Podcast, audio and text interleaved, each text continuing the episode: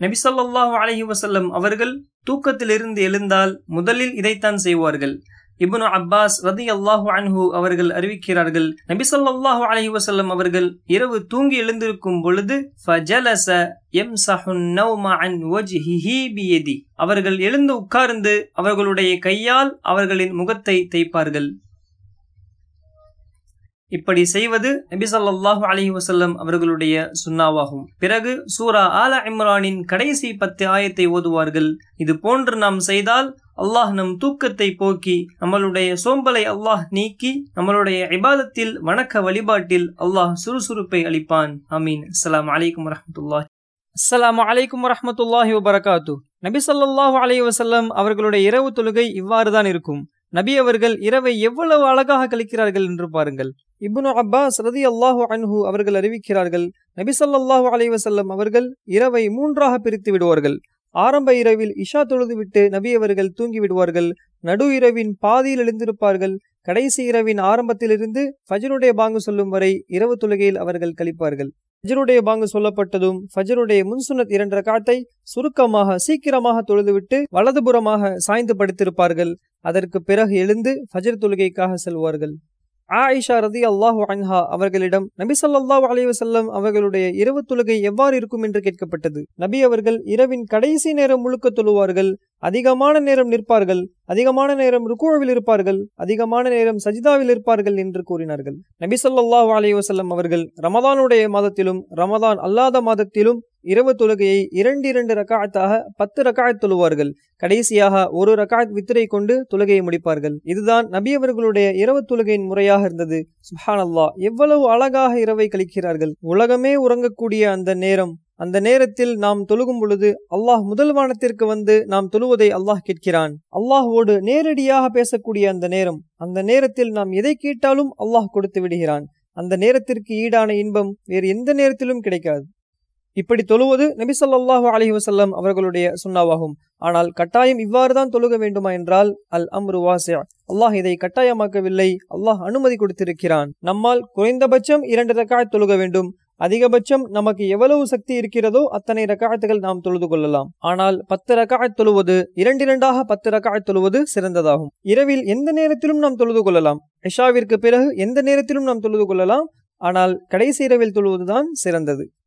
நபி சொல்லாஹு அலி வசல்லம் அவர்கள் கடைசியாக ஒரு ரக்காயத் வித்திரு தொழுபவராக இருந்தார்கள்.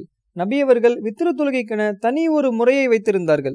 ஒரு ரக்காய் தொழுதிருக்கிறார்கள் மூன்று ரக்காய் தொழுதிருக்கிறார்கள் ஐந்து ரக்காய் தொழுதிருக்கிறார்கள் ஏழு ரக்காய் ஒன்பது ரக்காய் பதினோரு ரக்காய் பதிமூணு ரக்காய் வரைக்கும் நபி அவர்கள் வித்திரை தொழுதிருக்கிறார்கள். அது எவ்வாறு தொழுக வேண்டும் என்பதை இன்ஷா அல்லாஹ் நாம் அடுத்ததாக பார்ப்போம். இரவு தொழுகைக்கு பிறகு வித்திரு தொழுவதுதான் சிறந்ததாகும். ஆனால் நம்மால் இரவு தொழுகைக்கு எழுந்திருப்பது சந்தேகம் என்றால் இஷாவிற்கு பிறகே நாம் வித்திரை தொழுது விட வேண்டும். ஆனால் ஒருவர் இஷாவிற்கு பிறகு வித்திரை தொழுதுவிட்டு பிறகு இரவு தொழுகைக்காக எழுந்தால் மீண்டும் நாம் வித்திரை தொழுவது கூடாது. வித்திர் என்பது ஒரு நாளைக்கு ஒரு தடவை தான் என்று நபி சொல்லாஹ் அலைவசல்லம் அவர்கள் கூறியிருக்கிறார்கள். நபி சொல்லாஹ் அலைவசல்லம் அவர்கள் தொழுதது தராவிஹ் தொழுகையா தஹஜுதா கயாமுல்லைலா வித்திரு தொழுகையா என்றால் நபி சொல்லாஹ் அலைவசல்லம் அவர்கள் தொழுதது கயாமுல்லைல் இரவு தொழுகையாகும். ஐஷாவிற்கு பிறகு நாம் தொழுகக்கூடிய அனைத்து தொழுகைக்கும் கயாமுல்லைல் இரவு தொழுகை என்றுதான் பெயர். பிறகு ஏன் நாம் அதை கியாமுல்லைல் என்று சொல்லாமல் தராவிஹ் என்று சொல்கிறோம் என்றால் அதை நிதானமாக ஒவ்வொரு இரண்டு ரக்காயத்திற்கு பிறகும் அமருவதால் பொறுமையாக அவசரப்படாமல் தொழுவதால் அதற்கு தராவிஹ் என்று பெயர் வைத்தார்கள். நாம் இதே போன்று மற்ற தொழுகையும் நிதானமாக அவசரப்படாமல் தொழுதால் அதையும் தராவிஹ் என்று சொல்லிக் கொள்ளலாம். தராவிஹ் என்பது நபி சொல்லாஹு அலைவசல்லம் அவர்கள் வைத்த பெயர் கிடையாது. அந்த தொழுகையின் தன்மைக்கேற்ப நாம வைத்து கொண்ட பெயர்தான் தராவிஹ் என்பது. கயாமுல்லைல் அதாவது இரவு தொழுகைக்கும் தஹஜுடைய தொழுகைக்கும் வித்தியாசம் என்னவென்றால் ஒருவர் இஷாவிற்கு பிறகு தூங்காமல் தொழுது கொண்டிருந்தால் அதற்கு பெயர் கயாமுல்லைல் அதே தொழுகையை நிதானமாக அவசரப்படாமல் தொழுதால் அதற்கு பேர் தராவிய கயாமுல்லைல் என்றும் சொல்லிக் கொள்ளலாம். இதே ஒருவர் தூங்கிவிட்டு தொழுகைக்காக எழுந்து தொழுதால் அதற்கு பேர் தஹஜுத் வக்கியாமுல்லைல் என்றும் நாம் சொல்லிக் கொள்ளலாம். தொழுகை என்பது ஒன்றுதான். அந்த தொழுகையின் தன்மைக்கு ஏற்ப அந்த தொழுகையின் பெயர் மாடிவிடுகின்றது அல்லாஹ் நன்கறிந்தவன் அல்லாஹ் நமக்கு மார்க்க அறிவை அதிகப்படுத்துவானாக. இரவு தொழுகையை நம் வாழ்க்கையில் தொடர்ந்து தொழுவதற்கு அல்லாஹ் உதவி செய்வானாக. ஆமீன். அஸ்லாம் அலைக்கும் வரமத்துல்லாஹி அஸ்லாம் அலைக்கும் வரமத்துல்லாஹி வரகாத்து இஸ்லாத்தின் புதிய ஆண்டில் மொஹர்ர மாதத்தில் நாம் எல்லாம் இருக்கின்றோம். சென்ற வருடம் நம்மோடு இருந்தவர்கள் இந்த வருடம் இல்லை. அல்லாஹ் அவர்களுடைய பாவத்தை எல்லாம் மன்னித்து அவர்களுடைய கபரை சூரியனை போன்று பிரகாசமாக்கி விசாலமாக்குவானாக. சென்ற வருடம் நாம் செய்த அனைத்து பாவங்களையும் அல்லாஹ் மன்னித்து நம்மளுடைய அனைத்து அமல்களையும் அல்லாஹ் ஏற்றுக்கொள்வானாக. இந்த மொஹர்ர மாதம் ஷஹருல்லா அல்லாஹுடைய மாதமாகும். சஹாபாக்கள் கேட்டார்கள் யார் ரமதானுடைய மாதத்திற்கு பிறகு எந்த மாதத்தில் நோன்பு வைப்பது சிறந்ததென்று கேட்டார்கள்.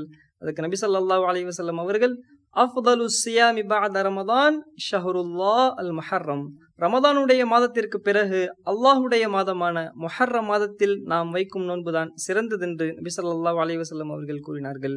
இந்த புதிய ஆண்டில் நாம் எல்லாம் பாவத்தை விட்டு விலகி அதிகமாக நன்மைகள் செய்து அல்லாஹ்வின் பொருத்தத்தை பெறவும் நம் குடும்பத்தில் நிம்மதியான ஆரோக்கியமான வாழ்க்கையை வாழவும் அல்லாஹ் நம் அனைவருக்கும் உதவி செய்வானாக. ஆமீன் கூறுங்கள். அலாம் அலைக்கும் வரஹ்மத்துல்லாஹி வபரகாத்து. வருடத்தில் மற்ற நாட்களில் நாம் அமல் செய்வதை விட இந்த நாட்களில் நாம் அமல் செய்வதைத்தான் அல்லாஹ் மிகவும் விரும்புகின்றான். ஜாபிர் ரதி அல்லாஹு அன்ஹு அவர்கள் அறிவிக்கிறார்கள் அஃதலு ஐயாமி துன்யா ஐயாமுல் ஆஷர் வருடத்தில் இருக்கும் அனைத்து நாட்களையும் விட துல்ஹஜ் மாதத்தின் முதல் பத்து நாட்கள் தான் சிறந்த நாட்கள்.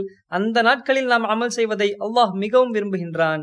இபுனுல் கையூம் ரஹிமஹுல்லா அவர்கள் கூறுகிறார்கள் ரமதானின் கடைசி பத்து நாட்களை அல்லாஹ் சிறப்பாக்கியதை போன்று துல்ஹஜ் மாதத்தின் முதல் பத்து நாட்களை அல்லாஹ் சிறப்பாக்கி இருக்கின்றான்